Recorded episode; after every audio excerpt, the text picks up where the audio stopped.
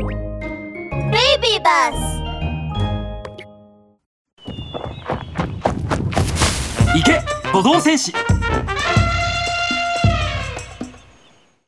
第28話封じられた秘技。大変だ。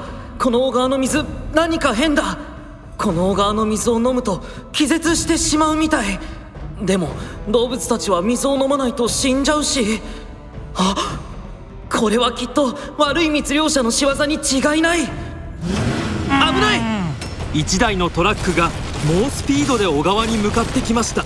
トラックがポイポイにぶつかりそうになるとトーガは慌ててポイポイを鼻で巻き上げなんとかトラックを避けることができました。またお前らか！小原社長とガリ吉がトラックから降りてくると小川沿いで気絶している動物たちを見て興奮で目を輝かせました。本当に動物たちはみんな気絶しちゃいましたね。さすが巨原社長の秘密兵器。すごいっすね。巨原社長じゃねえ。大原社長と呼べ。ガリ吉さっさと金になる動物を集めてこい。今度こそ今度こそあ今度こそ誰にも邪魔させないぜ。この仕事が終われば俺らは大金持ちだ。了解っす。巨原社長。そうはさせるか。この巨像戦士がいる限り動物たちを守ってみせる。秘技激流。ん？あだダメだトーガが小川に鼻を入れて水を吸っても小原社長とガリ吉は全く避ける素振りもありません。それどころか楽しそうに笑顔を見せたのです。トーガは攻撃する間もなく強烈なめまいに襲われてしまいました。どどういうことだ？ブワッもう水を吸わないのか？いいことを教えてやろうこの小川はな俺たちが汚染させてもらいました。お前が水を飲まなくてもその鼻でこの水を吸うだけで気絶しちまうんだ。小原社長は得意げに小川を指さすと目から邪悪な光を放ちました。翡翠の森にはこの川しかないんだ。水を吸えなきゃお前のあれあの激流なんちゃらも使えないだろうれほれほれほれほれほれほれできるもんならやってみろ。そうだそうだ。でも水を飲まなかったら数日で死んじゃうよ。早く飲みなよ。トーガは一瞬で顔色を変えると慌てて鼻を戻しましたが一歩遅かったようでトーガは強烈なめまいに襲われ目も開けられなくなってしまいましたその隙にガリ吉は地面に倒れていた幕尺を持ち上げました。あばよ巨像戦士トラックがブーンという騒音とともに砂煙を上げながら翡翠の森の奥に入っていきました。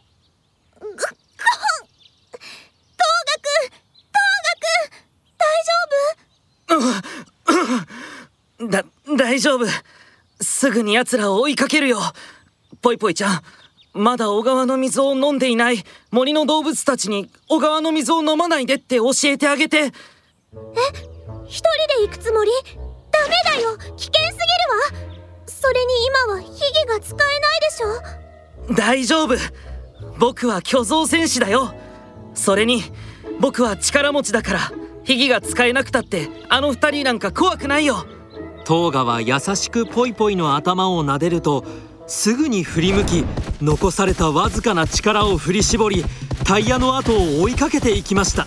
走れば走るほどそのスピードは増していきトーガは心の中でつぶやきました。はあ、はあはあ、頑張るんだ。トーガ幸運にもさっき吸った水の量は少なかったから気を失わずに済んだみたいだ。必ずあの二人を捕まえて動物たちを守るんだ。行け!トーガは一生懸命走り小川沿いを追いかけていくとようやく小川の端に丸い湖が見えました。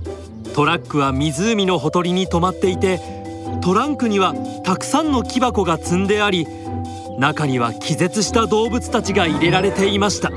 みんな待っててすぐに助けるからトーガがトランクに向かって駆け寄り近づいたその瞬間トーガの足元の地面が急に開き大きな穴が現れました。トーガは大きな穴にドシンと落ちてしまいました。競争戦士めお前が動物たちを助けに来ると思ってこの落とし穴を用意しておいたのさこのまま時間が経てば何にもしなくても象牙は俺らのもんだ。小原社長とガリ吉が落とし穴のへりに現れると邪悪な笑みを浮かべていました。トーガは歯を食いしばり落とし穴のへりに向かって力いっぱいジャンプをするとドスンと周りの地面が震え出しへりから土が落ちてきましたがトーガはまだ穴の中から出られません。えいよっトーガは穴の中で必死にもがき頑丈な象の足も血まみれになりましたが何度やっても落とし穴からは出られませんでした。暑い日差しが照りつける中トーガの視界は少しずつぼやけていき目の前のものがほとんど見えなくなりました。ダメだ。出られない。水も飲んでないし喉が渇いた。もう力が出ない。どうしよう。まだみんなを守れるのかな。動物ってどれくらいジャンプできるの？京原社長この落とし穴深さは足りてますか？あの巨像戦士がジャンプして出てきたりしないですよね。京原社長じゃねえ大原社長と呼べ。象はあんなに重いんだから高くジャンプなんてできるわけねえだろ。なら安心しました。そういえば巨原社長高くジャンプするのが得意な動物って誰がいるんです？そんなのいっぱいいるだろうが。ウサギやカンガルーイナゴだって高くジャンプできるし特にノミっていう虫は体はすごく小さいがものすごい大ジャンパーなんだぞ。へえみんなすごいですね。